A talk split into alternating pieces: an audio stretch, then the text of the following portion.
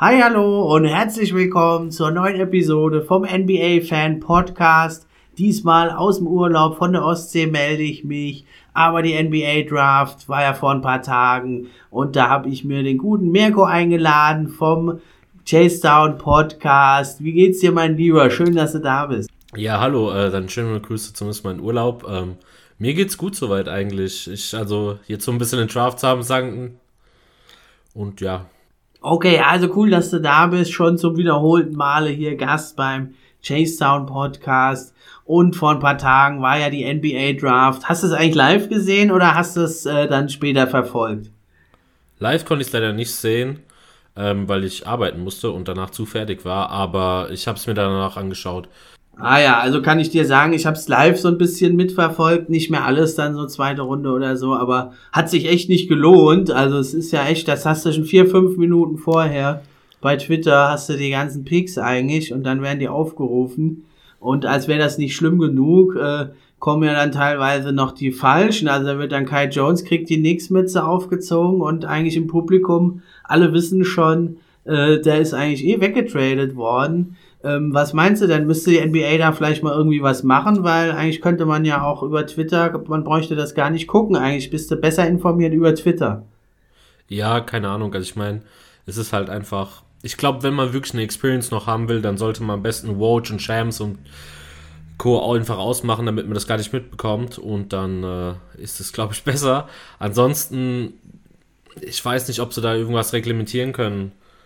Also natürlich könnten sie das sagen zu Woj und so, ja, ihr dürft danach erst tweeten, ansonsten kommt vielleicht rechtliche Folgen, aber ja, am Ende des Tages ist der Draft dann oder die Draft Night auch nicht so interessant, denke ich mal, dass das so wichtig ist, meiner Meinung nach. Also ich habe, glaube ich, in meinen sieben Jahren zwei Draft Nights geschaut und ansonsten alles entweder Twitter oder danach am nächsten Morgen.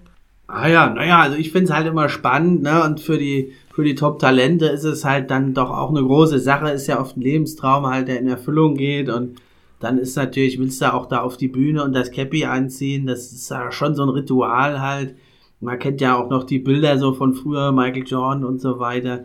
Deswegen, also ich fände es gut, wenn sie da mal was dran ändern würden, wieder irgendwie die Quellen dicht machen oder in irgendeiner anderen Art und Weise das, das verkünden. Weil so ist natürlich schon ein bisschen enttäuschend. Das war, also das machen ja andere Ligen besser. Da klappt das ja auch besser, dass man das halt vielleicht dann einmal die Quelle halt den Mund hält irgendwie. Oder dass man halt mit Wutsch das irgendwie abspricht und dass das dann gleichzeitig kommt, der Tweet. Oder mit Shams eben, der hat sich ja auch tapfer geschlagen, ne? Der hat ja eigentlich fast die Hälfte der Tweets verkündet und da hat auch der, der Shams Cherenaya den verkündet, mit dem wir anfangen wollen jetzt, also gar nicht mit der Draft direkt, sondern der Trade Russell Westbrook zu den Lakers für, ähm, wer war es jetzt eigentlich? Kuzma, Harrell und Kentavious Caldwell Pope und noch einen zukünftigen Pick. Was sagst du zu diesem, ja, Mega-Deal, kann man schon sagen, glaube ich. Ähm, oh, ich glaube, wir hatten es schon öfter bei mir, dass ich jetzt nicht großartig der allergrößte Westbrook-Fan bin. Ähm, und ich muss sagen, also man kann da, werden da wahrscheinlich jetzt gleich tiefer reingehen. Am Anfang, ich habe das äh, dann auch mitbekommen und war so erstmal direkt einen Kollegen geschrieben, so, ich verstehe nicht ganz. Also so, ich kann's, ich sehe es irgendwie schon, weil das ist halt Star Power und äh, Westbrook ist in der richtigen Konstellation ein Spieler, der dir wirklich einen Benefit gibt, als, also für das Team in jeder Konstellation. Aber ich sehe die Konstellation gerade nicht bei den Lakers halt. Ähm, ich denke mal, jeder wird da direkt das Wort Spacing in den Mund nehmen. Und dann halt auch noch äh, die zwei Spieler, die erstens Rotationsspieler in den Playoffs waren, mit Kuzma und äh, Contrell Caldwell Pope. Und mit KCP, der wahrscheinlich einer deiner besten Dreierschützen ist, dann auch noch wegzutraden und jetzt gefühlt, keine Ahnung. Ja. Ich war, also ich, ich bin mal gespannt. Also es kommt wirklich ganz drauf an, was sie außenrum bilden und ob sie meiner Meinung nach äh, Davis sich endlich sagt, komm, ich stelle mich auf die 5. Weil wenn da noch ein klassischer Center neben dran steht, dann wird es mit dem Spacing und echt mager, glaube ich. Aber natürlich ist Westbrook jemanden, wie gesagt, der, der, bringt jeder Mannschaft was. Also das ist natürlich da. Vor allem irgendwie die Entlastung mal für, für LeBron. Der ist einer der besten Passer, nicht in dieser ganz oben elitären Liga, aber schon ein sehr, sehr guter Passer, Playmaker. Die Stats sprechen auch oft für sich. Also Ich bin ja zweigeteilt. Also es wird aber auf jeden Fall geil anzuschauen, denke ich. Ja, das auf jeden Fall. Also für Unterhaltung ist da gesorgt und ja, im ersten Moment, da habe ich auch gedacht, genau wie du, Spacing nicht vorhanden. Und da hast du schon richtig angesprochen, da muss also eigentlich Anthony Davis jetzt auf die 5 und LeBron mehr auf die 4. Aber ja, so auf den zweiten Blick fällt es mir dann gar nicht mal mehr so schlecht, der Deal. Also, weil irgendwie ein paar Shooter äh, wirst du wahrscheinlich schon noch bekommen, so ein paar Ringjäger, die sich da irgendwie anschließen fürs Minimum. Und es ist ja oft so in der NBA, du holst ja halt erstmal deine Stars und den restlichen Kader, den baust du halt irgendwie drumrum. Und gerade bei den Lakers, also und bei LeBron James, da, da haben sich ja immer welche dann angeschlossen in den letzten Jahren. Ich glaube, das bekommt man schon noch hin. Und äh, natürlich, was das Positive ist halt an dem Deal, ist einfach für, der, ja, für die Regular Season halt super gut, weil halt Russell Westbrook ist so einer, der auch dienstags im Januar in, in Sacramento oder in Washington oder irgendwo äh, 100% Vollgas gibt und der den Ball bringt und angreift und da halt dann mal 35 Punkte, 16 Rebounds und 20 Assists auflegt an so einem unbedeutenden Spiel und da halt die Siege holt und Anthony Davis und LeBron können sich schon. Aber in Playoffs ist natürlich dann gefährlich, ne, weil in so einem knappen Spiel, wenn dann in der Crunch-Time äh, natürlich Russell Westbrook plötzlich anfängt, da äh, früh in der Shotglock Dreier zu nehmen, dann dürfte es interessant werden. Oder meinst du dann, dass LeBron James ihn dann schon Bescheid stoßen wird und sagt, also in der Crunch-Time, da bin ich jetzt dran? Ähm, erstmal würde ich sagen, da hast du auf jeden Fall recht. Also da freue ich mich auch auf ein paar Spiele, wenn sich äh, der King dann mal ausruhen kann irgendwann. Aber ähm, ja, ich, ah, ich weiß es nicht. Ähm, also ich denke, Davis hätte es nicht geschafft, aber ich, ich habe das Gefühl, egal wer da steht, wenn LeBron was sagt, dann sollte das noch gesetzt sein. Und ich habe auch so das Gefühl, dass das eigentlich so vorherrscht. Also vielleicht ein, zwei Spieler, die halt auch schon irgendwie noch mehr erreicht haben wie ein KD oder ein Kawhi, ordnen sich da unter, aber ich glaube, Westbrook, äh, ordnen sich da nicht zwingend unter, aber ein Westbrook wird es machen. Ich glaube, Westbrook hat auch äh, sehr viel Respekt vor LeBron. Also wenn LeBron da sagt, Junge, jetzt mach mal langsam, du wirfst, kann, du kannst leider nicht einfach die Dreier werfen, so, oder das bringt uns nicht weiter, dann denke ich schon, dass äh, Russell das auch mal sein lässt und sich da schon unterordnen wird. Also ich glaube nicht, dass das so wird wie in Washington, weil äh, ja, ich glaube, da hat sich Westbrook einfach noch als höhere Autorität als Biel gesehen oder als wichtiger, wichtiger Spieler oder wertvollerer Spieler. Und das glaube ich ist jetzt nicht der Fall. Also ich hoffe es zumindest. Ansonsten wäre es wirklich katastrophal. Ja, also mit die meisten Punkte in der Crunch-Time der letzten Jahre hat ja Russell Westbrook tatsächlich sogar gemacht, aber nur weil er halt so unglaublich viele Würfe da nimmt. Also wenn man auf die Prozente guckt, sieht's dann schon anders aus. Ja, also ich denke, das wird spannend. Ich denke, im Endeffekt werden die sich da schon eingrooven, weil ja, also Russell Westbrook, ich meine, jetzt mal erzählt viel so von Stats Padding und so, aber er ist schon, er ist schon auch ein guter Teammate. Also jetzt Kevin Durant am Ende wollte nicht mehr mit ihm, aber alle anderen loben ihn ja eigentlich immer in höchsten Tönen, weil es halt auch einer ist, der, der, der halt 100% Einsatz gibt und der halt auch mit anderen Stars schon koexistieren kann, bei allem, was er, was er natürlich da an schlechter Wurfauswahl und Ego-Trips bringt. Er ist schon im Endeffekt durchaus schon auch ein ein Teamplayer, wenn es drauf ankommt.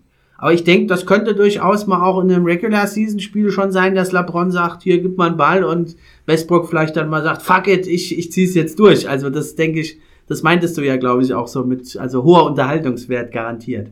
Ja, also ich, ich finde alles interessant. Auf jeden Fall, dass ich glaube, LeBron ist da mittlerweile auch, guck mal, der Mann wird 37 nächste Saison, der denkt sich dann irgendwann auch so, lass den halt nur mal machen, solange wir in die Playoffs gut kommen, ist es auch okay, aber wenn es drauf ankommt, habe ich die Hosen an. Also das hoffe ich, dass es so wird und dann kann es auch unterhaltsam in der Regular Season werden und auch so ein paar Sachen, also Transition Game, wenn Westbrook da wieder runterrennt, da habe ich, also, da habe ich schon, da habe ich schon Bock drauf. Also das wird schon ich weiß halt nicht, ob es wirklich produktiv wird und äh, effizient dann wirklich in den Playoffs, aber an sich ist das ein Trade, also das, das, will man irgendwie schon sehen. So, nur um zu sehen, was passiert. Ja, und mal so den ein oder anderen Ellie vielleicht von Russell Westbrook auf Anthony Davis so im Fastbreak, das äh, wird, glaube ich, schon auch die Highlight-Tapes da machen. Ja, man hatte ja eigentlich einen anderen Deal erwartet, Buddy Hield. Den hätte man ja für weniger bekommen oder ein Sign, also oder ein Resigning von Dennis Schröder. Das wird's ja dann wahrscheinlich eher nicht mehr werden. Was meinst du, wie jetzt weiter mit Dennis Schröder? Schröder wird da auf keinen Fall bleiben. Also, weil ich sehe einfach nicht, also warum sollten die Lakers das machen? Das, die anderen drei Superstars kosten jetzt schon 120 Millionen und dem dann nochmal so viel zu geben, ähm, das wird schwer und ich sehe auch nicht den Mehrwert zwingend. Ähm, ich weiß es nicht. Also er wird auf jeden Fall Angebote bekommen, der Free Agent. Ähm, ob sie so hoch werden, wie, sie, wie er es wirklich will, das bezweifle ich nach den Playoffs irgendwie. Ähm, natürlich wünscht man Deutschen irgendwie immer das Beste, aber ich, ich bin mir nicht ganz sicher bei, bei Dennis, wie es aussieht, äh, wo er hingeht und äh, wie viel er dann wirklich bekommt. Also ich denke mal, um die 20, es gibt, NBA kann alles passieren, aber irgendwas um die 20, vielleicht ein bisschen weniger, vielleicht ein bisschen mehr pro Jahr, irgendwie sowas. Also der wird irgendwo genommen. Die Lakers haben ihm ja schon relativ viel angeboten, aber er wollte es jetzt mal selber testen. Warum auch nicht? Vielleicht aber ein bisschen zu hoch gepokert. Ich habe irgendwie so das Gefühl, dass er vielleicht in Chicago landen wird, aber ja, ich denke, das werden wir sehen. DeMar Rosen ist ja noch im Gespräch, der hat, äh, wird wahrscheinlich relativ günstig zu haben sein. Was meinst du zu der Edition für die Lakers? Also Midrange-Shooting bringt er ja schon. Also Spacing etwas verbessern tut, würde er schon, aber den Dreier hat er ja nicht unbedingt im Gepäck. Nee, überhaupt nicht. Und ich habe so mittlerweile das Gefühl, dass das einfach zu overpowered wird. Natürlich wird er nicht mehr so viel kosten. Er bringt ein wenig Spacing, aber nicht wirklich, weil den Dreier nimmt er le leider einfach nicht. Und ähm, ich habe nicht das Gefühl, dass man DeMar DeRozan braucht, dass man sagt, okay, ich brauche jetzt noch einen Spieler, ich brauche einen vierten Spieler, der sich einen eigenen Wurf erarbeiten kann, weil das ist ja eigentlich immer noch die Qualität von DeMar DeRozan, das hat man auch oft bei den Spurs jetzt letzte Saison gesehen, dass in der Crunch-Time der immer noch übernehmen kann, sich einen Wurf kreieren, beziehungsweise halt auch Punkte machen kann für sich selbst. Und das ist meiner Meinung nach so einer, wenn nicht sogar mit Abstand der größte Punkt, den DeMar DeRozan noch in deine Franchise mitbringt. Und den sehe ich nicht zwingend, dass der gebraucht wird. Wenn du den für Minimum bekommst, packst du den natürlich ein. Aber ich glaube, ein bisschen mehr wird er schon noch wollen. Ich, also ich würde da echt gern ein paar keine Ahnung, so ein PJ Tucker, natürlich wechselt er vielleicht wahrscheinlich eher nett, aber sowas in die Richtung fände ich ähm, sinnvoller, als jetzt noch eine Mar Rosen reinzuholen. Hm, ja, PJ Tucker, ja, wobei, also ich denke eher mehr Shooting brauchen sie. Also Buddy Hield wäre schon der Richtige gewesen. Vielleicht können sie ihn irgendwie noch bekommen. Aber ja, PJ Tucker natürlich, ja, also Defense brauchen sie eigentlich nicht mehr so viel, die Lakers. Sie brauchen wirklich vor allem ja, Shooting, ne? Ja, ja, also ich habe auch direkt gesagt, als ich mitbekommen habe, habe ich nicht verstanden, warum sie nicht Buddy Hield geholt hätten. Ich, ich, also ich hätte an meiner Stelle lieber Buddy Hield geholt, hätte ein bisschen weniger gezahlt und hätte dann die Kohle noch ein bisschen woanders eingesetzt. Äh, aus Lakers Sicht. Ich glaube, das wäre sinnvoll gewesen, weil wir reden bei Buddy Hield immer noch über einen, über einen ganz guten Rotationsspieler, ähm, der halt auch Starter sein kann oder Starter ist. In, deswegen, ähm, und den Dreier gut trifft. Also meiner Meinung nach hätte das besser gepasst als ein Westbrook. Er hat natürlich nicht die einzelne Qualität, also bringt als Spieler nicht die Qualität mit, aber ich denke, hätte ich mich entscheiden dürfen, hätte ich Hield genommen. Ja, Hield und Schröder wären ja dann drin gewesen, ne, mit den ähnlichen Bauteilen. Da hättest du vielleicht einen Spieler noch von dem Trade behalten können, aber naja, nun sei es drum. Und ja, Buddy Hield, äh, ja, so selber kreieren kann er nicht, aber die offenen Würfe, die es ja geben würde bei den Lakers, die trifft er ja extrem hochprozentig. Ich glaube, der ist einer von drei Spielern, die in den letzten fünf Jahren über 40 Prozent haben bei mindestens sieben Dreiern. Also nur Steph Curry und Clay Thompson haben da ähnliche Werte. Äh, Steph Curry, der hat da äh, nicht jede Saison sieben Dreier genommen. Deswegen ist er da nicht mit dabei. Ne? Also offene Dreier, da wäre Buddy Hield eigentlich der richtige Mann. Ja, aber jetzt kommen wir doch zu unserem eigentlichen Thema der heutigen Sendung, nämlich der Draft. Und meine Detroit Pistons haben es also doch gemacht. Sie haben Kate Cunningham geholt. Ich war echt begeistert. Ich habe ihn ja schon seit einigen Jahren beobachtet, habe auch direkt nach der Draftlotterie das Kate Cunningham Pistons Ale gebraut und auch schon getestet am Drafttag. Und ein Glück, Gott sei Dank, haben sie ihn dann auch verpflichtet. Ähm, es gab ja diverse Angebote. Was sagst du, was das Richtige der Pistons, ihn zu holen? Oder hätten sie sich doch Shagilges Alexander und den sechsten Pick äh, nehmen sollen? eigentlich war das für mich ein No-Brainer von dem, was man davor gehört hat, von dem, was man an Tape gesehen hat. Wir reden hier von einem Gefühl schon komplett NBA-Ready-Typen, der einfach oft wird ja, hinkt zwar manchmal, so ein Luca Light irgendwie darstellt, also sowohl Playmaking, das er mitbringt, aber auch der Wurf, der sich einfach verbessert hat. Also der Kate hat einfach echt wenig, wenig Schwächen und er wird nicht umsonst als ja, wieder Generationstalent dargestellt. Ähm, und viele Leute haben auch gesagt, dass er wirklich, wenn man ihn anschaut beim Draft, wahrscheinlich einer der besten ist der letzten 10, 15 Jahre, die sie gesehen haben, der in den Draft kam, weil er halt vielleicht wird er nicht so gut wie andere, die, wie ein Luca beispielsweise oder wer noch, aber wie er jetzt schon im Draft ist, ist, also für mich war das ein No-Brainer, den zu nehmen und auch behalten. Also SGA natürlich schön und gut, der hat sich jetzt schon bewiesen, aber also den Upside, den man sieht, den Kate noch mitbringt, das ist brutal und wenn er vielleicht nur halb so gut einschlägt wie ein Luca oder auch beispielsweise schon Trey in der ersten Saison, dann ähm, wäre dann wäre das hier schon fast direkt der Gegenwert, äh, der besser ist als äh, SGA und deswegen ich No-Brainer, absolut sinnvoll, den zu picken an 1. Genau, ja, also Luka Doncic, das, ja, das gibt's halt nicht so oft, ja, und den kannst du auch, das kannst du natürlich schwer hervorsagen, ne, aber 6 Fuß 8 Point Guard, der also äh, schon unheimlich reif ist, der hat einen guten Wurf, der hat äh, eine gute Assistrate, der ist ein guter Defender, der hat 20 Punkte aufgelegt am College, über 42 Prozent Dreier getroffen bei 136 Versuchen. Es ist einfach jetzt schon in jungen Jahren ein Spieler, der alle Mitspieler um sich herum besser macht, ja, und das kann natürlich kein Team mehr gebrauchen als die Pistons. Und ähm, deswegen, also es wurde sehr viel geredet im Vorfeld dass die Pistons das irgendwie noch versauen, aber Troy Weaver hat auch schon ein paar Tage vorher im Interview gesagt, es wird sehr viel berichtet, glaubt nicht alles, ihr werdet es schon sehen. Und denke ich wirklich absolut die richtige Entscheidung und vom Potenzial her auf jeden Fall ein Top 10 Spieler der NBA, mindestens Top 20. Und dann muss man halt natürlich immer gucken, wie läuft's, bleibt er verletzungsfrei, entwickelt er sich dann so weiter, wie man es denkt. Das weißt du natürlich vorher nie, aber was er dir alles da schon gezeigt hat, das ist natürlich unglaublich. Sein Gefühl fürs Spiel, Interior Scoring natürlich mit seiner Größe sowieso. Das wird er, denke ich, auch in der NBA da die gegnerischen Teams vor große Probleme stellen, weil eben der Gegenspieler in der Regel viel kleiner ist. Und wenn du wegbleibst von ihm, dann zieht er halt den Dreier aus dem Hut. Also der ist schon ein ganz, ganz super Spieler. Kann ich nur zustimmen. Genau, aber es ist, wie gesagt, äh, man weiß es ja nie so genau. Es ist dieses Jahr halt einfach eine extrem starke Draftklasse und also zwei weiteren Spielern wird ja auch Superstar Potenzial nachgesagt. An zwei haben ja die Rockets Jalen Green gedraftet. Der ist ja den Weg über die G-League gegangen. Was sagst du zu diesem Pick? Hast du gedacht, sie holen Green oder hast du doch eher auf Mobley gesetzt gehabt? Ähm, ich habe mir gedacht, dass sie Green holen, weil es eher so hieß, so, also es ging halt ein bisschen rum, eher Green. Ich hätte an ihrer Stelle Mobley genommen. Ich weiß, äh, ich finde irgendwie Mobley gefällt mir mega gut. Ähm, aber ich kann natürlich auch Green verstehen. Der ist so dieser Superathlet, der dir einfach 20 Punkte äh, gibt, Superscorer. Und der hat halt einfach die Upside da, da noch wirklich mehr zu machen. Und dann halt, wie du schon gesagt hast, wirklich äh, dieses All-Star-Level und vielleicht sogar noch ein bisschen höher Superstar-Level zu erreichen. Also ich kann es verstehen, weil man vielleicht gesagt hat, okay, ja, auf den großen Positionen haben wir schon ein bisschen was. Aber ich hätte für mich Mobley genommen. Aber das heißt nicht, dass Green jetzt irgendwie ein schlechter Spieler ist, ganz und gar nicht.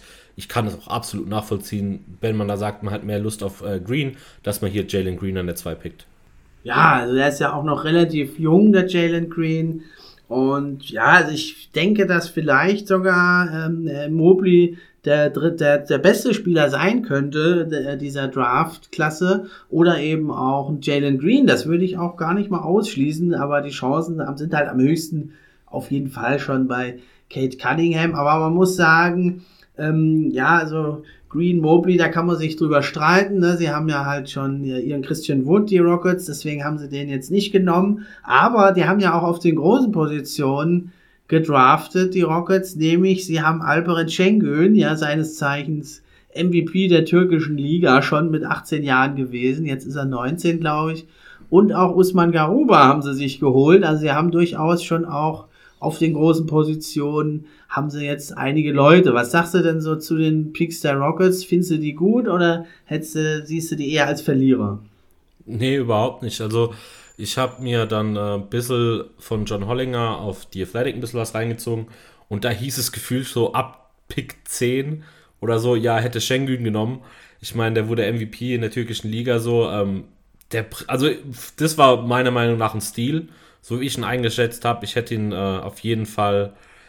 Es gab es auch wieder Diskussion, dass er doch wieder zurückfällt, aber ich glaube, an den dort zu ziehen, war sinnvoll und dann macht es natürlich auch mehr Sinn, den dort, wenn man den dort bekommt, dass man Jalen Green nimmt. Weil ich glaube, Schengen ist noch jemand, der wirklich auch Potenzial hat, da nochmal irgendwie in so einen, also zu einem guten Starter ranzureifen und äh, dann kann man sagen, dann nehme ich, probiere es mit Green, weil da habe ich momentan gefühlt gar keinen. Genau, ja, nur Kevin äh, Porter Jr., der wird sich natürlich freuen, dass sie da jetzt einen weiteren athletischen Scorer geholt haben. Ja, zu Schengen, denke ich, kommen wir später noch, wenn es um die Draft-Steals geht. Ähm, ja, die Cavaliers haben sich Mobley an drei geholt. Der hat ja durchaus schon Ansätze gezeigt von einem guten Wurf, dass er mal Stretch Big werden kann. Er ist es noch nicht wirklich.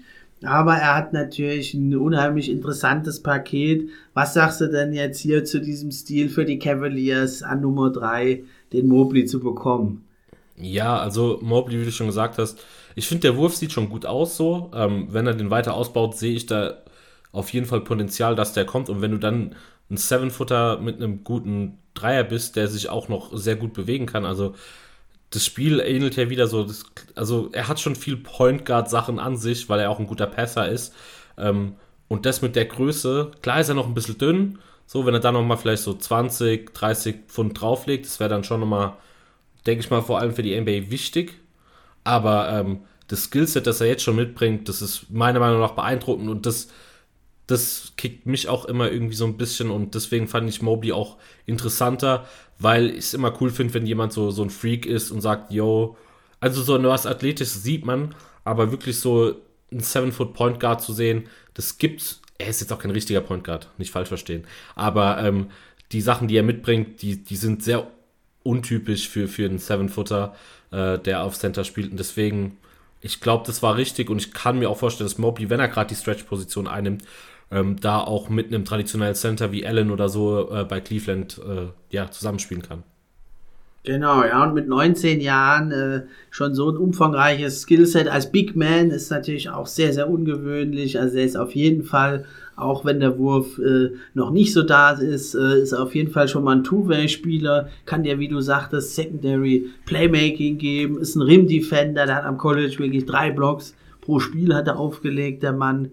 Und äh, also er kann halt am Korb gut abschließen, äh, natürlich die Paradedisziplin als Big Man, das Pick and Roll, aber eben da sind so diese Anzeichen da, dass er vielleicht auch mal ein Pick and Pop Guy werden kann. Und dann würde es natürlich, aber auch nur dann würde es auch mit Jared Allen gut klappen bei den bei den ähm, Cavs, weil die können dann wirklich der am Ring zumachen, Jared Allen und Mobley, äh, da überlegst du dir glaube ich schon zweimal, ob du zum Korb gehst und äh, Allen natürlich, der hat ja jetzt nicht so das Spacing, aber wenn äh, Mobley da hinkommen sollte, dann ist das schon ein ganz schön krasser Frontcourt da in Cleveland. Ja, auf jeden Fall. Also wie ich gesagt, ich glaube, im ersten Jahr wird es jetzt noch nicht zwingend klicken, so, aber ähm, wenn dann Mobley ein bisschen Shooting Range draufpackt und halt auch, wie gesagt, sein Dreier dann irgendwann trifft, dann ist es, also dann wird es brutal, weil ich auch viel von Allen halt, ähm, zumindest wenn man den noch auf Center hat und dann nebendran noch einen Mobley, der vielleicht dann auch nochmal so Janis-mäßig reinrotieren kann und auch nochmal was abräumen kann in der Defense, dann ist das schon ein ziemlich guter Frontcourt. Das kann man sagen, ja. Also bis dahin war es ja relativ eindeutig. Die hatte ich auch alle so getippt in meiner Mockdraft. Brauchte man jetzt nicht so ein großer Prophet sein, aber jetzt ging es ja dann los mit den großen Überraschungen. Dann haben ja die Raptors an vier eben Scotty Barnes gedraftet. Den hatte ich also auf fünf gesehen bei den Magic. Ähm, was sagst du denn dazu? Das, der passt ja eigentlich ganz gut so in das Profil der Raptors, oder? Ja, also ich habe mir, der erste Gedanke war, okay, Scotty Barnes geht zu den Raptors und dachte mir so, oh, da wird's, da wird's für, wirklich für den Flügel dunkel und generell, also wenn du da einen Siakam und einen äh, OG Ananobi und dann noch einen Barnes jetzt draufstehen hast, ja. gegen die wollte ich, gegen die wollte ich nicht äh, irgendwie eine sinnvolle, einen sinnvollen Angriff stellen. Also verteidigungsmäßig passt es. Auch der Grundgedanke, dass man äh, einen Spieler nimmt wie Barnes, der irgendwie Parallelen zu Ananobi und Siakam zeigt und den eventuell noch so umswitcht und äh, stärker macht. Also, ich hätte ihn auch nicht da gepickt, aber ich kann ihn verstehen. Und äh, so schlecht ist es. Also, es ist kein Schle es ist auf jeden Fall ein guter Fit. Talent-wise hätte ich wahrscheinlich, wenn wir noch gleich darauf zu sprechen kommen, wenn wir einen Sachs haben, hätte ich eher einen Sachs genommen, wenn man wirklich nur vom Talent ausgeht. Aber äh, vom Fit her ist es, glaube ich, ganz gut. Genau, ja, was eigentlich Scotty Barnes, ich hatte ihn bei Magic, weil es eigentlich so ein klassischer Magic Picks ist, ne, mit sehr unglaublich viel Abseits, aber so ein Spieler, der so eine große Schwäche hat, das haben sie ja oft irgendwie diese riskanten Picks gemacht und bei Scotty Barnes ist halt der Wurf. Ja, den hat er zwar zuletzt bei der Combine verbessert gezeigt, aber das ist halt nur Training und im Spiel muss er das erstmal noch beweisen, aber natürlich so, ja, Richtung Draymond Green geht er so ein bisschen, ne, Playmaking, Defense, äh, fleißiger Spieler, guter Defender.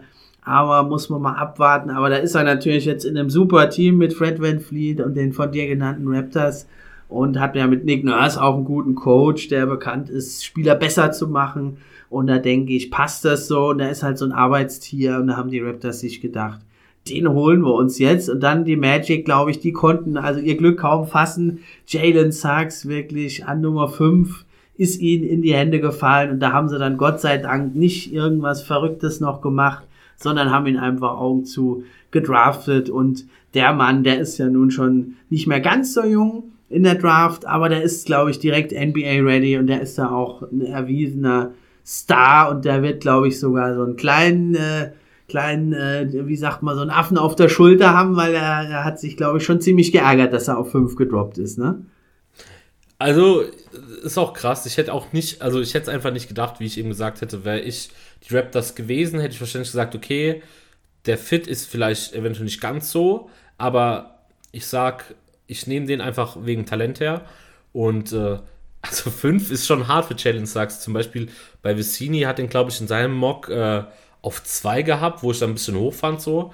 Ähm, aber ich habe den eigentlich wirklich immer auf, auf der 4 gesehen, in der Regel. Ähm, manchmal auch ja, bisschen auch. früher. Ja, genau, genau. Also deswegen auf die einen Seite, wahrscheinlich hat er sich ein bisschen geärgert, die Magic haben es natürlich gefreut. Also so ein wirklich, ja, einfach so ein Guard zu bekommen, der halt schon ready ist. Die Frage ist halt, die haben genug Leute schon auf den Guard-Positionen bei der Magic, aber ich glaube, der wird ja sich durchsetzen. Also, das ist meine Meinung. Ja, alles andere wäre eine Überraschung, eine Riesenüberraschung. Also er hat eine High IQ, der hat super Skills und er ist athletisch.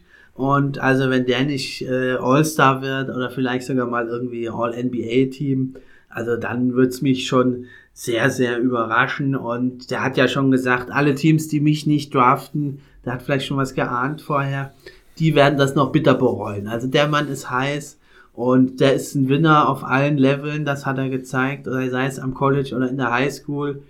Und das, da werden die Magic natürlich eine Riesenfreude dran haben. Er ist, glaube ich, ein bisschen traurig, weil natürlich bei den Raptors hätte er natürlich mit Fred Van Fleet einen super Guard neben sich und ein starkes Team, was in der letzten Saison mega underperformed hat. Und ja, bei den Magic, ja, muss man mal schauen, wie es da, es da aussieht in der, in der nächsten Saison, was die da so schaffen. Na gut, gedraftet haben sie, aber das Team ist natürlich noch weit äh, von der Qualität der Raptors entfernt. Ja, das auf jeden Fall. Also da, da, die sind einfach auch noch ein gutes Stück jünger als die Raptors so im Durchschnitt. Aber ich muss ehrlich sagen, mir gefallen die Magic so. Mal schauen, nächstes Jahr reden wir da noch gar keinen Fall, aber mal schauen, wenn sich die richtigen Spieler da entwickeln und wir da mal in vier Jahren drauf schauen, glaube ich, könnte es ein ganz gutes Team werden. Also hoffe ich. Weil als wir unseren Podcast schon aufgenommen haben und ich ein bisschen tiefer in die Magic bin, so ein bisschen ins Herz geschlossen habe ich sie und äh, deswegen hoffe ich, dass sich da jeder richtig entwickelt und weil, wenn das passiert, glaube ich, wird es auf jeden Fall eine gute Mannschaft. Ja, glaubst du noch an Mobamba? Nee, an Mobamba glaube ich nicht. Aber, also Mobamba, äh, aber ich glaube noch eher an Cole Anthony und keine Ahnung, auch noch an den achten Pick von dieser Ding das äh, von dieser Draft und an Sachs. Also schlecht ist es nicht, glaube ich. Ja, der Backcourt, Cole Anthony und Jalen Sachs, auf jeden Fall ein paar Highlights haben sie auf Lager, denke ich. Dürfte interessant werden. Ja, dann ging es ja aber richtig los. Dann kam die nächste Riesenüberraschung. Die Thunder an Nummer 6 haben wohl einiges versucht hochzudraften mit ihren 3 Milliarden Picks, die sie haben und auch mit Shea Gilgis Alexander. Es hat nicht geklappt und dann haben sich wahrscheinlich gedacht, machen wir was ganz Verrücktes äh, und haben sich Josh Giddy geholt. Den hatte ich ja auf, auf 13 gesehen erst. Was sagst du denn zu dem Pick? Hat das dich auch so überrascht wie mich? Ja, Thunder Go Down, äh, go down Under. Aber, also ich meine, ich, ich habe ich hab so ein bisschen ähm, schon Sympathie für so einen Spielertypen wie Giddy. Also ich finde das ganz geil, wenn man sagt, okay, ähm, man scoret nicht so viel, sondern man ist eher wirklich der klassische ähm, ja, Floor General. Das Problem, das ich halt aber nur habe, ist dabei, dass ich nicht das Gefühl habe, dass er wirklich der Scorer wird zwingt. Und das ist halt ein bisschen schade. Ähm, und ob er wirklich auch der primäre Ballhändler wird in der Mannschaft, wo er schon irgendwie diskutiert wird und nicht eher Secondary. Und ob er dann in der Rolle wirklich sich zurechtfindet, ah, ich weiß es nicht. Also mir gefällt die Ansätze, die er hat, der Basketball-EQ und die Pässe, die er als raus hat, die sind überragend, die sind mega schön anzuschauen.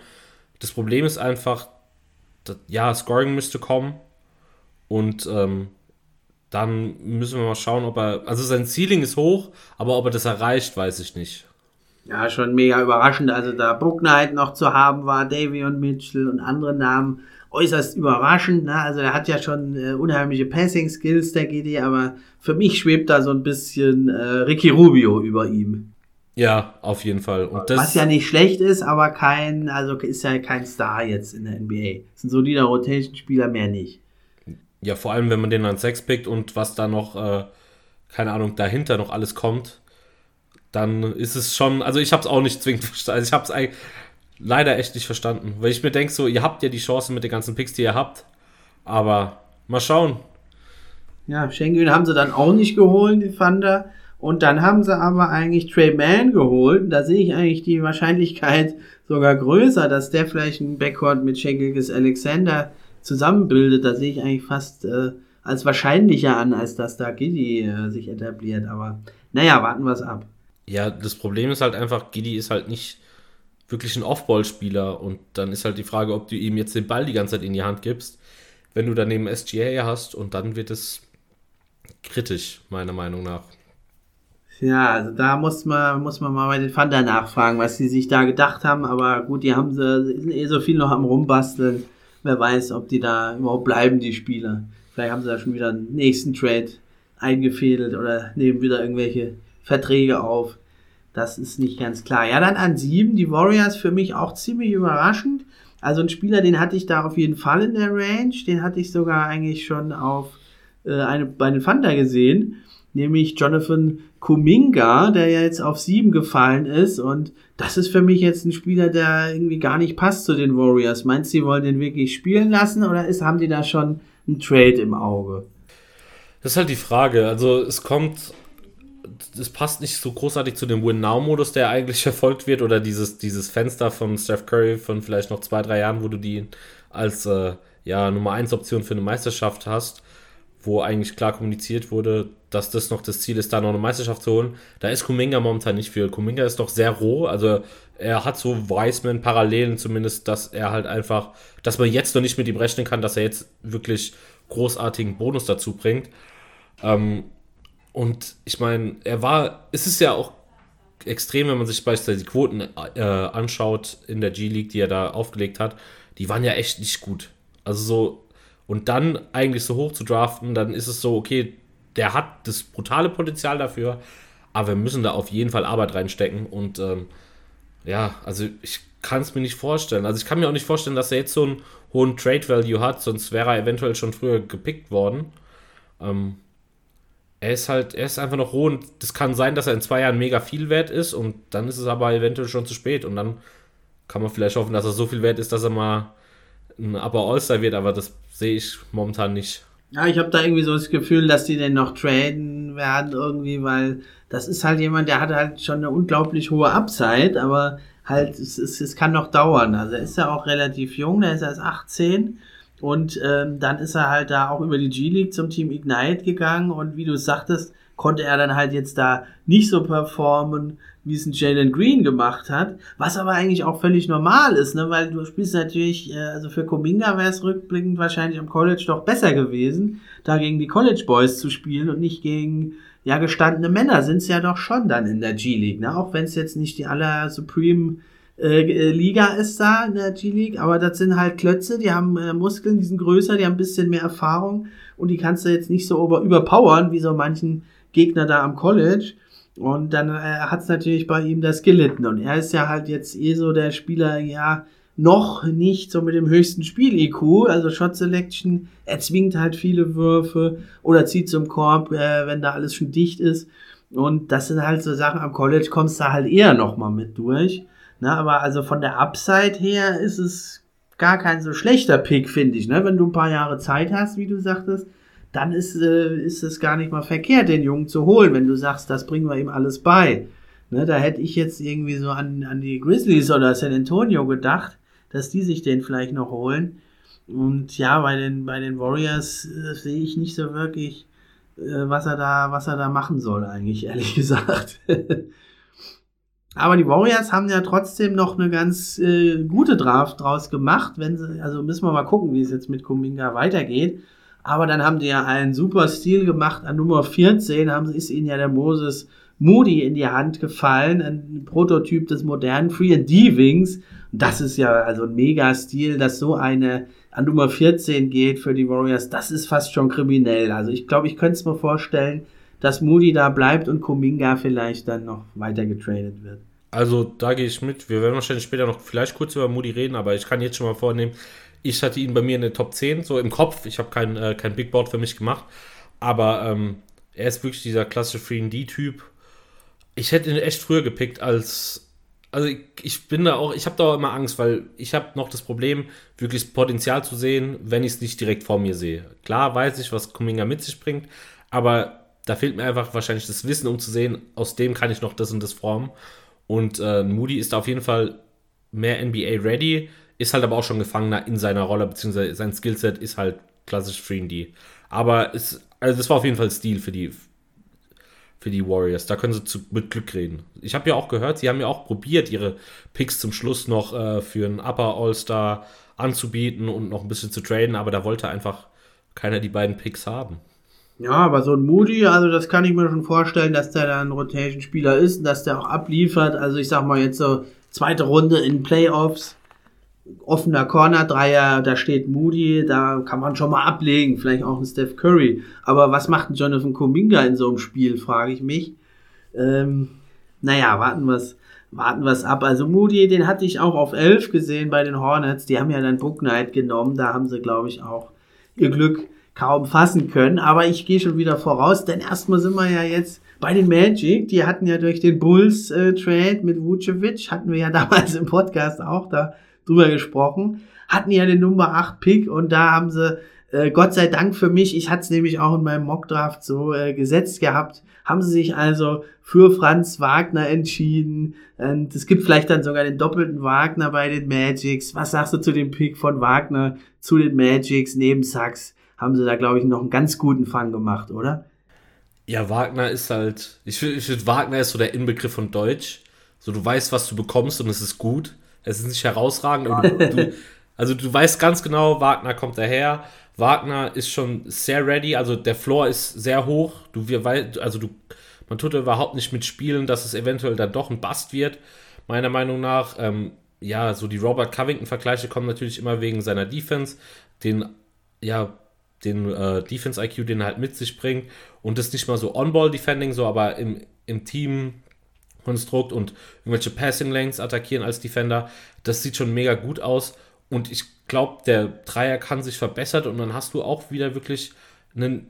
Also, Franz ist auch wirklich so das klassische Beispiel für einen Spieler, den jeder in der NBA irgendwie braucht. Also jedes Team würde, wenn Wagner wahrscheinlich in zwei, drei Jahren dann mal so ein bisschen noch ein bisschen fortgeschritten ist, es eingespielt hat, dann ist es meiner Meinung nach, und ich hoffe, dass es sich so entwickelt, ein Spieler, den jeder in der NBA braucht, jedes Team, weil er bringt die Defense mit, er kann wahrscheinlich seinen Dreier kreieren, er kann ein bisschen was machen im Pick and Roll und so.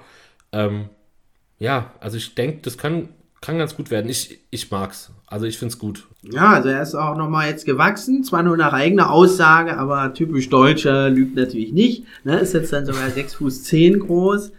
Und ich denke, der ähm, ist ja jetzt nicht so der Superathlet. Ich glaube, der könnte jetzt nochmal profitieren, so von der Summer League und von diesem ganzen ja, NBA-Facilities, was die da haben, dieses Strength- und Conditioning-Programm.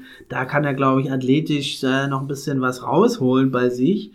Ne, und dann ist er, wie du sagst, schon ein sehr gutes Paket, also vor allem in der Defense. Er war ja einer, der es eigentlich schon als Bankspieler das erste Mal auf den Court kommt in Michigan und sagt schon direkt äh, den erfahrenen Leuten, wo sie zu sein haben in der Rotation. Da hat er wie so ein Computer im Kopf, würde ich sagen. Der weiß schon immer vorher den Spielzug, den die Gegner laufen, zumindest am College und stand dann schon da und wo der, wo der Gegner hin wollte, seinen äh, Mann freispielen. Also hat ja äh, sein Team angeführt in Steals und Blocks, das als Wing ne, mit 1,4 Steals und 1,1 Blocks. Und ja, wie du es sagst, einfach ein guter Mann. Ich denke, der wird in ein paar Jahren mal so einen 20 Millionen Vertrag auch kriegen. Und den kann ich mir sehr gut vorstellen als viertbesten oder drittbesten vielleicht sogar Spieler bei so einem Team, was um die Championship spielt. Da ist, das ist so seine Rolle, ne? So ein Crowder, Lama Odem, äh, so diese, diese Richtung. Ne, was er noch ein bisschen machen muss mit seinem Wurf, da hat er zwar 38,4 Prozent, aber da hat er einiges, äh, da muss er noch ein bisschen machen. Der ist solide, der Wurf, aber für diese Rolle halt als Free and D-Wing mit ein bisschen Ballhandling, da brauchst du noch einen etwas besseren Dreier, würde ich sagen. Ja, auf jeden Fall. Aber ich mag Wagner und ich, doppelter Wagner wäre cool, wie ich schon gesagt eben, bei dem Magic, ich freue mich drauf. Und wie du gesagt hast, wenn wir den in vier Jahren oder drei Jahren dann mit einem 20 Millionen Vertrag sehen, würde es mich nicht zwingend wundern. Ja, also die haben ja auch schon äh, rumgewitzelt, hast du wahrscheinlich auch gesehen bei Twitter, die beiden Brüder, wie man das so macht unter Brüdern. Ne? Da hat er vor der Draft Frank, Franz Wagner gesagt, na wenn sie meinen Bruder nehmen, da kann ja wohl jeder in der NBA spielen. Und äh, der Mo Wagner hat dann nochmal mit einem Spruch, den ich jetzt hier nicht zitiere, äh, da zurückgekontert. Äh, also die sind da schon ganz heiß, die beiden. Und vielleicht können sie ja irgendwann mal da an die Gebrüder Antetokounmpo anknüpfen und sich einen Titel angeln sogar irgendwie. Aber bei Magic eher nicht wahrscheinlich. Wahrscheinlich eher nicht. es sei denn, äh, absolut tolle Entwicklung. Und vielleicht kommt ja noch mal Dwight Howard zurück zu den Magic und dann schließt sich der und, Kreis. Und steigt in eine Zeitmaschine und geht 15 Jahre zurückgefühlt. genau. Ja, aber dann müsste natürlich die ganze Liga sich auch noch mal zurückändern irgendwie. Dreier werden verboten. Das stimmt auch. Das stimmt auch. Ja, dann sind die Kings da. Es ist äh, an Nummer 9, da waren sie als nächster dran. Ich würde sagen, ja, auf die Kings ist Verlass. Die machen immer irgendwas Verrücktes. Und sie haben also Davian Mitchell gezogen. Äh, also ein toller Spieler, finde ich, der zwar allerdings jetzt noch kleiner ist, als man dachte. Der ist nur sechs Fuß jetzt groß. Ich hatte ihn eigentlich safe bei den Warriors gesehen. Der ist ja auch einer, der Mitchell, der hätte gleich da beitragen können bei den Warriors. Und ja, da frage ich mich, was machen die Kings? Die haben ja schon Tyrese Halliburton und die Aaron Fox. Was meinst du, was, wie, hast du da einen Sinn gesehen in diesem Draft von Davian Mitchell? Ähm, nee, also Davian Mitchell ist, ist wirklich ein guter Spieler so. Er sollte mal ab und zu mal ein bisschen langsamer machen, aber ähm, vor allem was die Defense angeht, ist, ist schon brutal. Also der läuft da wirklich wie so ein Wasserläufer links, rechts und du kommst einfach nicht an ihm vorbei. Und das mit der Größe hat einen guten Core, lässt sich nicht wegdrücken. Das Problem ist halt aber einfach, dass ich sehe, du hast da halt bei den Kings einfach schon im Backcourt äh, einen Fox und einen Halliburton. Und ich sehe jetzt irgendwie nicht, dass. Also ich sehe ihn momentan jetzt nicht irgendwie großartig spielen, weil ich Fox stärker sehe als das, was Mitchell mitbringt, ist auf jeden Fall. Also da sehe ich auch nicht die Upside, dass Mitchell so gut wird wie Fox.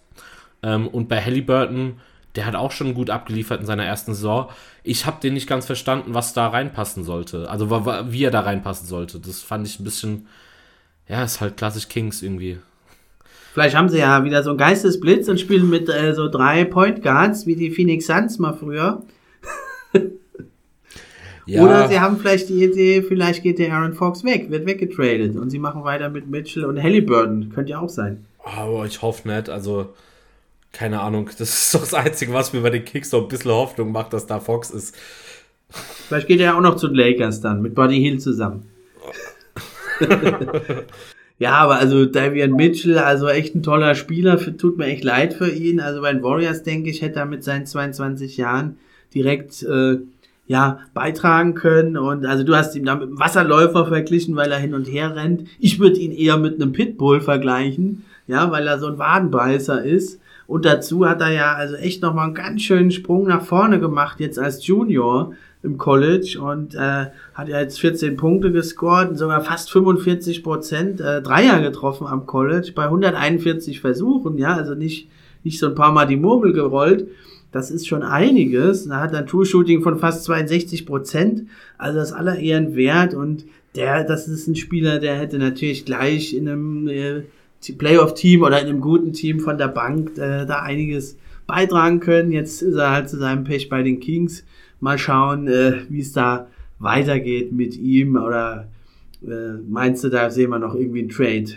Ich weiß es nicht. Also das Problem ist, ein Trade wäre sinnvoll meiner Meinung nach. Die Frage ist, traue ich den Kings das zu, dass sie so schlau sind? Weil, das müssen wir leider echt sagen, die Arbeit von den Kings ist echt manchmal, ja, lässt zu wünschen übrig. Ich würde es mir wünschen, also für alle Beteiligten, denke ich mal, wäre das sinnvoll, wenn man hm, vielleicht mir sich keinen Guard holt und Mitchell wegtradet oder Halliburton wegtradet. Fox will, will ich da schon noch weiterhin sehen.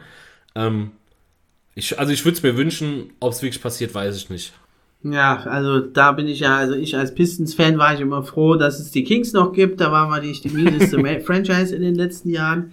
Jetzt bei den Pistons sieht es ja ein bisschen besser aus. Jetzt zumindest Hoffnung ist mal da.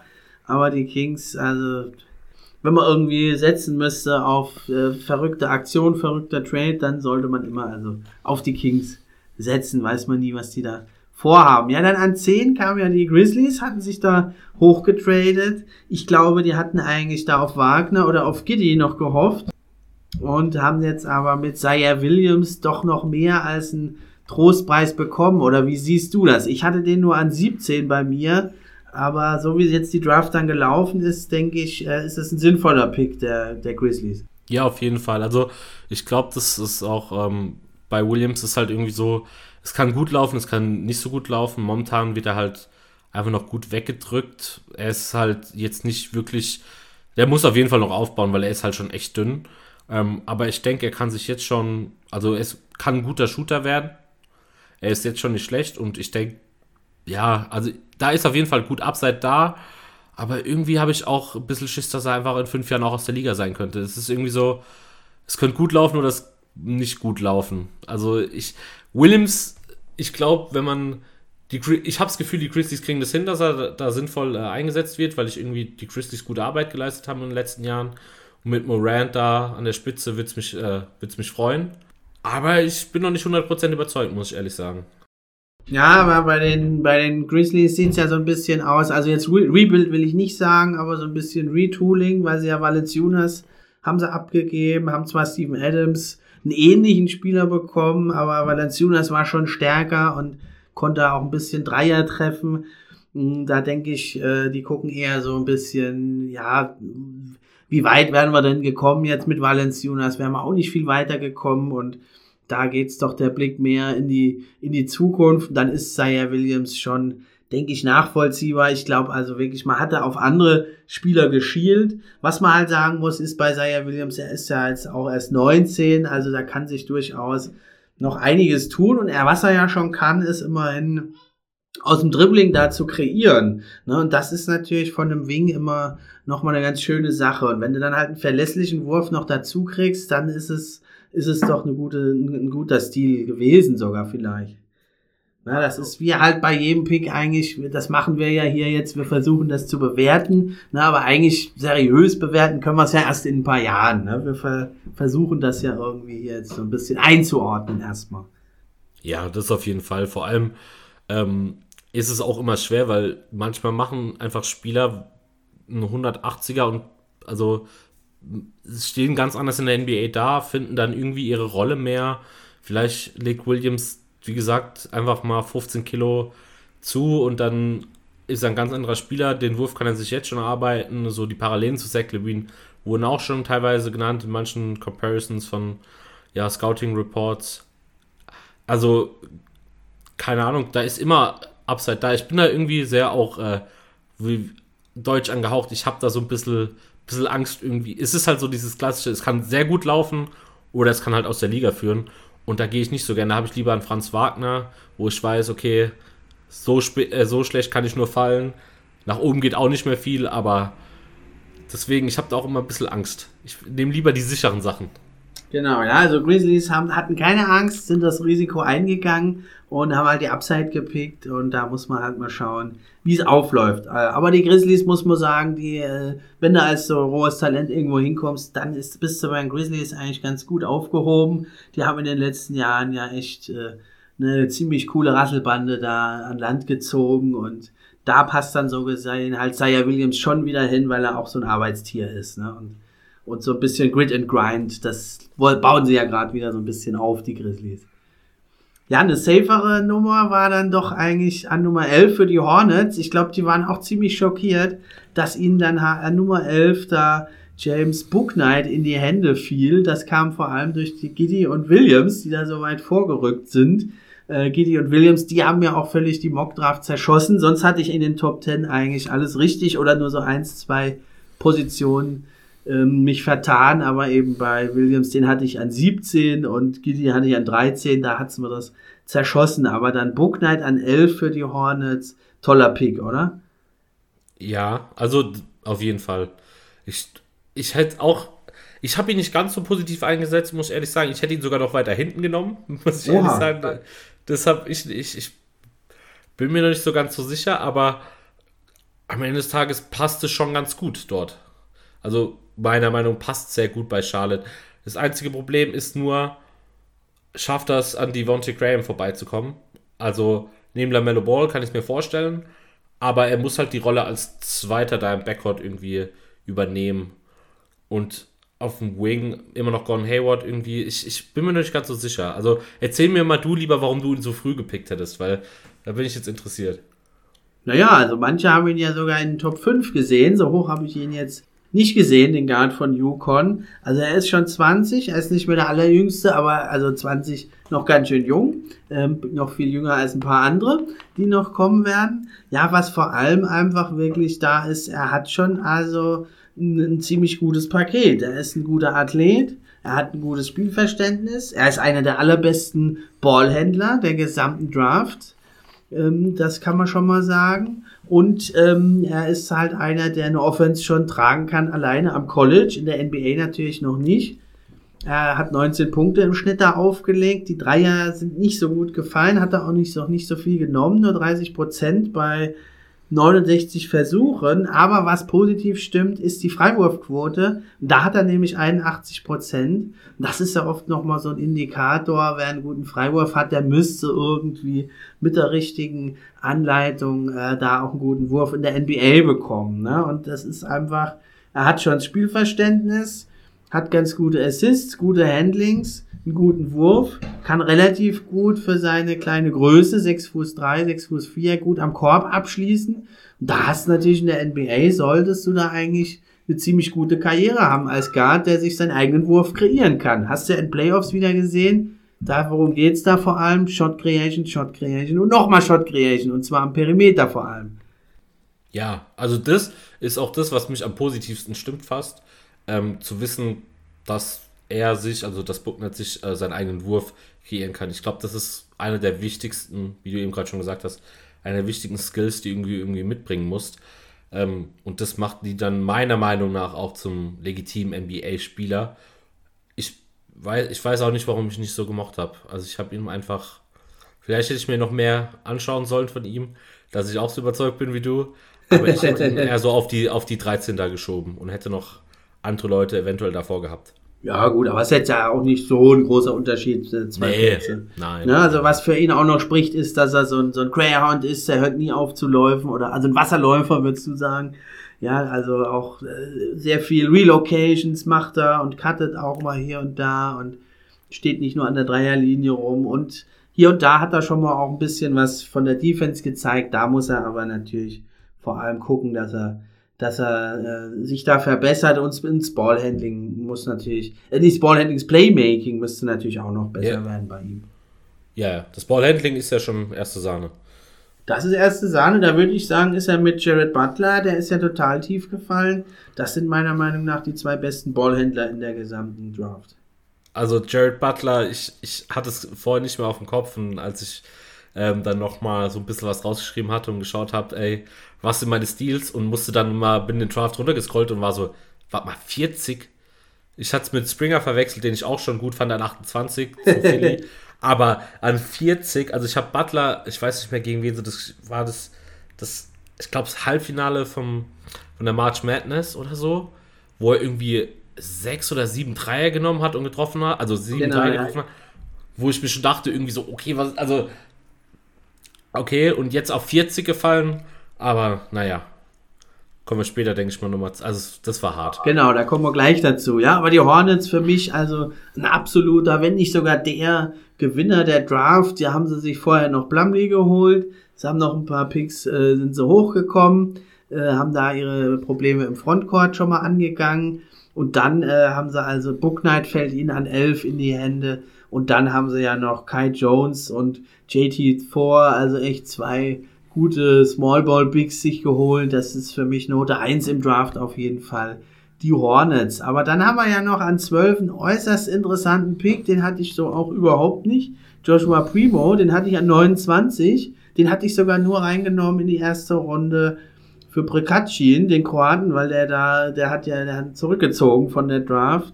Und ja, was sagst du denn zu diesem Pick der Spurs? Relativ überraschend für fast jeden, glaube ich. Also, das Ding war, dass ich ähm, mir so ein bisschen die, zumindest mal so was Richtung Lottery angeht, also die ersten 20 mal vorm Draft angeschaut habe, welche Namen ich da komme.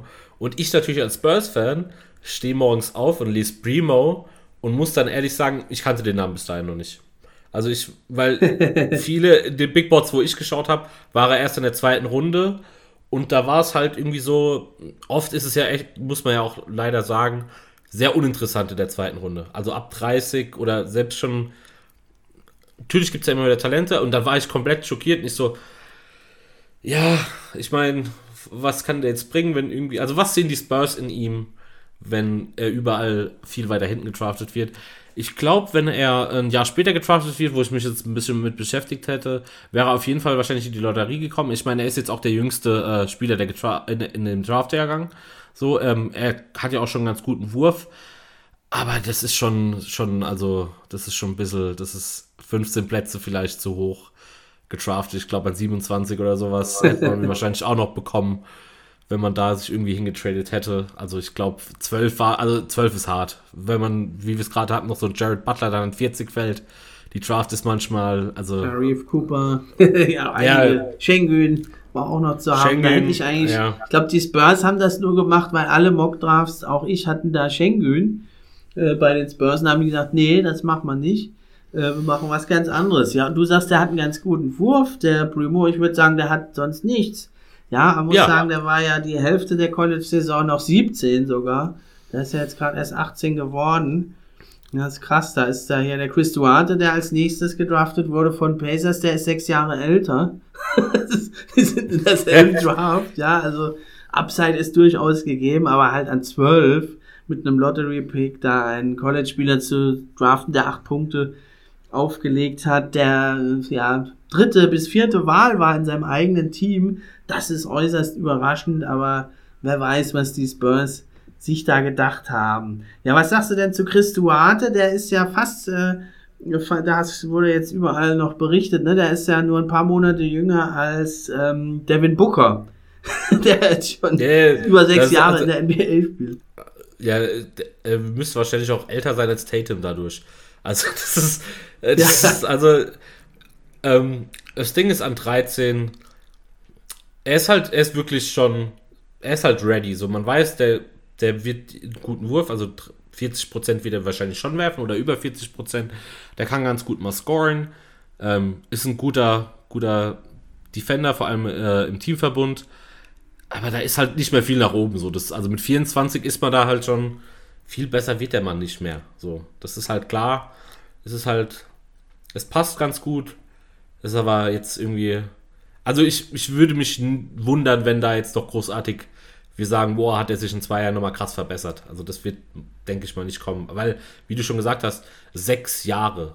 Also das sind, ich glaube, Levine ist beispielsweise 25 und Levine hatte mal ein Gefühl schon abgeschrieben in der NBA, dass er nochmal auf so ein Level klettern kann, wie er jetzt gerade geklettert ist.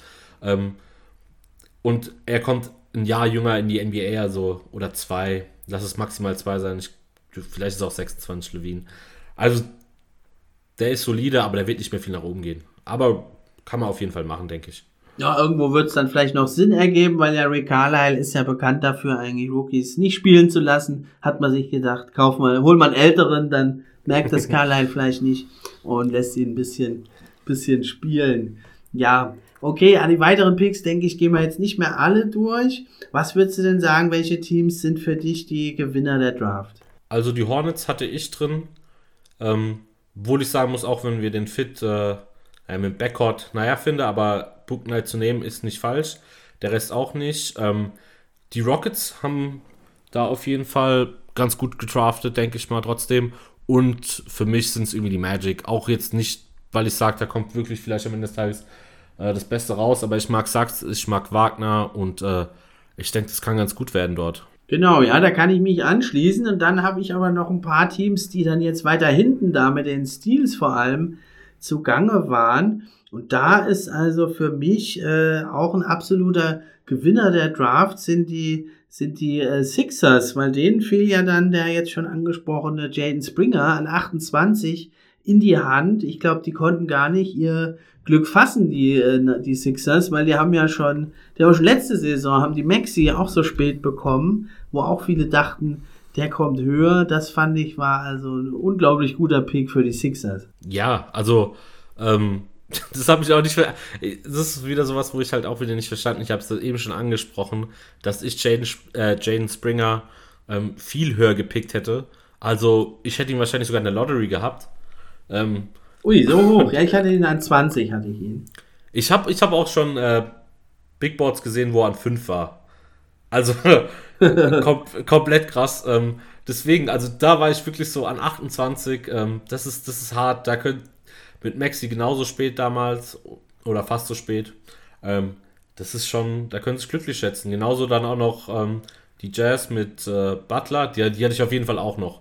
Also, wenn wir um einzelne Spieler reden, dann da nochmal den so spät an 40 zu bekommen, ist, also kann man es glücklich schätzen. Genau, ja, also Joel Butler, also äh, wahrscheinlich der Stil der Draft für die Jazz überhaupt da, also an 40, hat natürlich da zu tun mit seinen gesundheitlichen Problemen, die da waren. Der wurde ja erst kurz vor der, kurz vor der Draft dann sozusagen freigegeben und das hat dann wohl noch viele Teams da abgehalten, denn Jared Butler, den hatte ich sogar in den Top 10 bei mir drin. Und der hat ja wirklich, äh, der ist zwar auch schon 20, ja, nicht mehr der allerjüngste, aber der hat halt ein unglaubliches Paket. Der ist jetzt schon äh, ein Two-Way-Player. Der ist äh, so, so eine Microwave, der kommt rein, macht dir sofort die Punkte. Ja, 16,7 hat er jetzt zuletzt gehabt am College, 41% Dreier ist also wirklich schon ein guter Defender, vor allem die On-Ball-Defense ist gut und meiner Meinung nach hat er die besten Ballhandles in der ganzen Draft überhaupt. Ja, also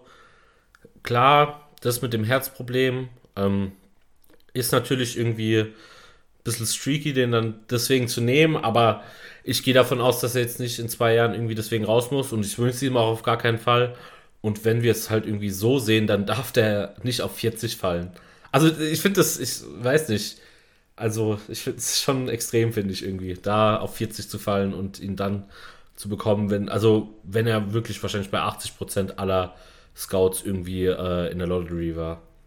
Ja, vor allem, ich meine dann, also wenn er halt für gesund erklärt wird, dann denke ich, dann kann er auch spielen. Also entweder hast du halt noch, da sind, entweder sind die so die Herzprobleme, dass du nicht spielen kannst, oder du kannst halt spielen. Dann kannst du ihn auch höher draften. Also das habe ich irgendwie nicht verstanden. Oder vielleicht haben die Teams gedacht, der hat da den Arzt bestochen, dass er einen Deal kriegt, aber so viel kriegst du jetzt eigentlich dann auch nicht als Rookie, aber ja, sehr, sehr unklar.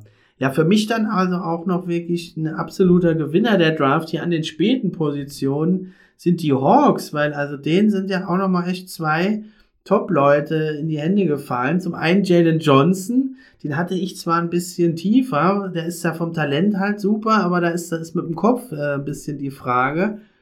Und dann haben sie ja eben noch äh, an Nummer 48, der ist also noch tiefer gefallen als Butler, äh, Sharif Cooper geholt. Den haben ja viele, also ich hatte auch Sharif Cooper an, also in den Top 20 gehabt.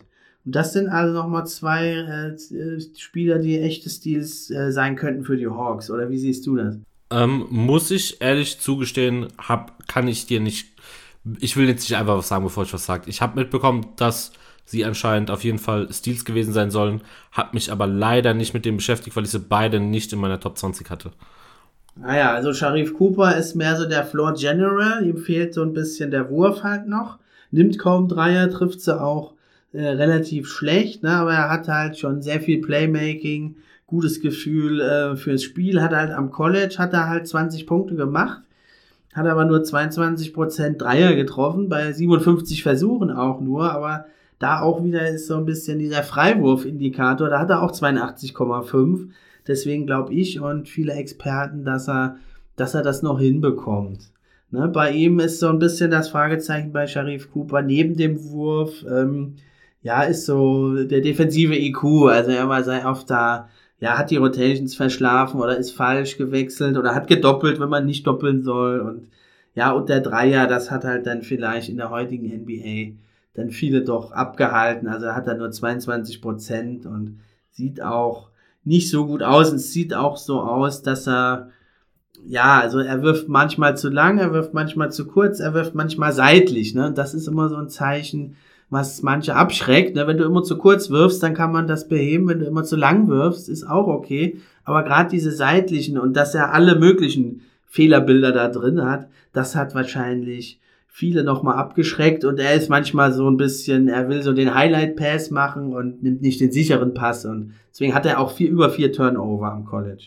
Nee, was äh, relativ viel ist natürlich, ne? Das sollte am College zumindest nicht so hoch sein. Ja, und bei Jalen Johnson, da war es halt, der hat zwar an sich da sehr, sehr gute Anlagen, aber der hat halt zweimal schon so sein Team relativ früh verlassen und äh, das hat, das hat viele da abgeschreckt. Ja, das habe ich mitbekommen. Ja, hast du noch was an Draft Steals? An Steals habe ich nichts mehr. Was sagst du denn? Da hab, den habe ich noch bei mir ähm, für die für die Nuggets, die haben meiner Meinung nach, da ist einer so meiner Lieblingsspieler am College. Vielleicht bin ich da so ein bisschen biased. Das ist der Nashon Bones, genannt Highland. Den haben die Nuggets nämlich da an 26 abgegriffen. Ist ein ganz guter Shooter, auch ein ordentlicher Offball-Spieler. Ja, also so Murray für Arme im Moment vielleicht noch. Ja, aber geht schon so in diese Richtung und könnte da so einen ganz guten, zumindest jetzt zu Beginn der Saison, bis Jamal Murray kommt, da so den zweiten Playmaker und Offball-Profiteur, so ein Two-Man-Game mit Jokic laufen. Das, äh, denke ich, ist auch noch ein sehr, sehr guter Stil. Den haben viele auch viel weiter oben gesehen. Ähm, ja, ich meine, Bones kommt auch nicht irgendwo her, ist noch ein bisschen dünn, aber ich habe oft bei ihm dann die äh, Jordan Clarkson-Vergleiche gehört. Halt, ähm, was Shooting und dass er halt einfach die Scoring bringen kann in manchen Situationen. Natürlich ist Clarkson jetzt auch nicht das Allerheilmittel, aber so ein Jordan Clarkson kann man auch immer mal immer gebrauchen fast. Und ähm, ich kann mir schon vorstellen, bis Murray zurückkommt, dass es nicht schlecht laufen wird eigentlich bei, bei Denver. Ich hätte ihn, ich habe ihn halt jetzt nicht als, äh, als Stil, so, aber er ist immer, also es ist auf jeden Fall noch ein interessanter Pick an der Stelle. Ja, was für den äh, Highland spricht, der ist, also er hat schon 20 Punkte äh, aufgelegt, ne, der Clarkson-Vergleich kommt von dir, kommt ja nicht von ungefähr und da ist auch so einer, für ihn jeder Wurf ist ein, ist ein guter Wurf, aber er hat schon so das Potenzial eigentlich auch, dass er fast von überall eigentlich auch treffen kann. Ne? Da da muss er natürlich erst noch mal ein bisschen was auf die Rippen sich drauf schaffen, bis er in der NBA das dann auch so umsetzen kann. Ja. Ja, dann ist noch, ähm, was würdest du sagen, wer sind für dich die Verlierer der Draft? Die Verlierer der Draft, ähm, oh Gott, warte, ich muss kurz schauen. Fang du mal kurz an. Ähm, ich muss kurz schauen, wo ich es aufgeschrieben habe. Ja, also ist natürlich zunächst, muss man ja sagen, es ist wie vorhin schon gesagt, das können wir jetzt noch gar nicht so genau sagen, weil wir natürlich gucken müssen, wie sich die Spieler wirklich entwickeln. Aber für mich ist es, wir haben es ja vorhin schon gesagt, die Kings, also an Nummer 9, Davian Mitchell, der zwar ein toller Spieler ist, zwar ein bisschen klein für die NBA, aber ein toller Spieler. Und aber den zu holen, wenn du eigentlich null Einsatzzeit hast für den, das ist natürlich ein bisschen fraglich, weil du willst ja auch ein Spieler entwickeln. Das ist für mich die Kings also schon mal der erste Verlierer der Draft. Da gehe ich auf jeden Fall mit. Ich habe noch gesagt, ähm, bei mir aufgeschrieben, was heißt Verlierer, habe ich dann ein bisschen umdefiniert, ähm, war bei mir Kuminga. Nicht, weil er jetzt irgendwie das nicht wert ist, aber ich habe einfach den, den Fit nicht ganz äh, verstanden mhm. bei Golden State. Das hatten wir vorhin auch schon. Ähm, natürlich haben sie dann mit Moody dann später natürlich alles wieder rausgeholt und äh, ja, aus Talentsicht sind es natürlich Spieler, die sinnvoll getraftet sind ich habe nur nicht ganz das Konzept dahinter verstanden. Also ich glaube, die hätten es lieber geschafft, die jetzt noch irgendwie wegzubekommen. Vielleicht schafft es auch noch für was Sinnvolleres. Aber das fand ich noch so ein wenig, dass ich gesagt habe, okay, ah, ich weiß nicht, ob das so sinnvoll war, Kuminga jetzt gerade zu haben. Genau, ja, ich habe dann noch die Spurs, also mit Primo, der ist zwar sehr, sehr jung, kann sich noch entwickeln, aber Man muss wirklich sagen, da ist er auch, ähm, ja, die, die haben schon DeJounte Murray, Derek White, Lonnie Walker, The Rosen geht zwar, ein paar Minuten sind da, aber also so richtig viel einsetzen kannst du den Primo nicht und ja, die Spurs hätten ja durchaus vielleicht auch jetzt, genau jetzt schon auch mal einen Spieler gebraucht, den sie ein bisschen mehr einsetzen können. Sie sind ja jetzt nicht übermäßig mit Talent gesegnet. Böse Zungen behaupten, sie haben eigentlich nur dritt- bis viertbeste Spieler im Kader, keinen erst- oder zweitbesten Spieler eines guten Teams. Ja, deswegen finde ich die Spurs da an 12 das ein bisschen verschenkt, diesen Pick. Ja, das hatte ich vorhin auch schon gesagt. Zumal die ja auch selten so hoch draften. Ja, also ich, wie ich vorhin schon gesagt habe, wenn man den 15 Plätze später geholt hätte, ähm, dann, keine Ahnung. Also ich hätte da an Spurs Stelle echt ein paar andere Spieler mir geholt, äh, anstatt dann halt wirklich mit Primo an 12 zu gehen. Das klar ist noch jung, da ist Potenzial da. Ja, dann ist ja. ähm, für mich noch ein Verlierer sind also auch die Knicks, weil die hatten eigentlich etliche Picks, haben aber den, ja, an 19, den Kai Jones war es dann letzten Endes. Äh, hätten sie, glaube ich, auch gebrauchen können. Den haben sie aber an die Hornets weggetradet. Dann Keon Johnson haben sie an die Clippers weggetradet. Also die haben auch gut gedraftet, die Clippers. Und dann haben sie eigentlich nur im Gegenzug dann Quentin Grimes bekommen. Der ist zwar ein ganz guter Shooting-Win, aber da wäre noch Kian Johnson, Sharif Cooper, Jared Butler drin gewesen. Und die Knicks haben ja vor der Draft groß angekündigt, sie wollen sich Shooting holen. Das haben sie zwar mit Grimes, einen Shooting-Wing, aber da hätten sie viel, viel mehr draus machen können, finde ja, ich. Ja, also Knicks. wie du schon gesagt hast, allein die Namen, die du gerade genannt hattest, ähm, macht dann schon Sinn, ne? wen anders. Also vor allem Butler, wenn du irgendwie jemand haben willst, der Shooting hat, dann nimm doch Butler. Also, ich verstehe es nicht ganz, aber. Haben sie vielleicht schon noch irgendeinen Trade eingefädelt, die Knicks für Point Guard, weil den hätten sie, da hätten sie wirklich einige gut gebrauchen können. Aber naja, haben sie vergeben die Chance, aber jetzt ist natürlich ähm, der Coach bei den Knicks auch nicht so dafür bekannt, dass er auf die Jugend setzt. Ne? Das nee, der lässt lieber die Mitte 30-Jährigen 40 Minuten spielen. Von daher. Ja, dann ein bisschen merkwürdig gedraftet, finde ich. Also Verlierer will ich jetzt nicht direkt sagen, aber die Nets, äh, die haben sich da, also mit Thomas und Sharp, ja, zwei Spieler geholt, die sie eigentlich nicht wirklich brauchen. Das hat mich auch so ein bisschen verwundert. Da muss ich dir wieder, wie vorhin sagen, da bin ich leider raus, was äh, mein Wissensstand angeht, ob das noch sinnvoll ist. Aber ich vertraue dir, weil du eine sehr gute Expertise an den Tag legst. das hast du aber, das hast du jetzt einmal schön gesagt, das geht ja runter wie Öl. Ja, damit sind wir, glaube ich, dann auch schon am Ende für heute. Oder äh, hast du noch was, was du anmerken willst? Nee, gar nichts mehr. Also ich hoffe, dass es äh, ein paar Leuten dann irgendwie doch was mitgegeben hat. Und ich finde es eh mal interessant, wenn man es dann wirklich sieht, wie du es auch gesagt hast. Hinterher wird Primo auf einmal dann doch äh, besser, als man denkt, oder er wird kompletter Bast, oder ähm, ja, auf einmal haben wir unseren zweiten Luca da in Kate man weiß es alles nicht und die nächste Saison mit, mit der Rookie-Class wird interessant. Also, was da an, in der Spitze an Talent da ist, da, also ich freue mich da richtig drauf. Und die bekommen ja jetzt im Unterschied zur letzten Klasse, bekommen die immerhin noch eine Summer League, geht ja schon bald los. Da bin ich schon ganz gespannt drauf, auf die ganzen neuen Talente, wie sie sich machen in der Summer League. Und dann können wir auch schon ein bisschen mehr schon vielleicht sagen. Ja, dann freut's mich, dass du äh, da warst wieder, Mirko. Ich bedanke mich auch bei allen Zuhörern. Ich glaube, wir konnten euch noch mal ein paar Sachen einsortieren, ein bisschen euch informieren und dann bleibt mir nur zu sagen, ciao. Macht's gut, bis zum nächsten Mal. Das war's. Ich bin raus.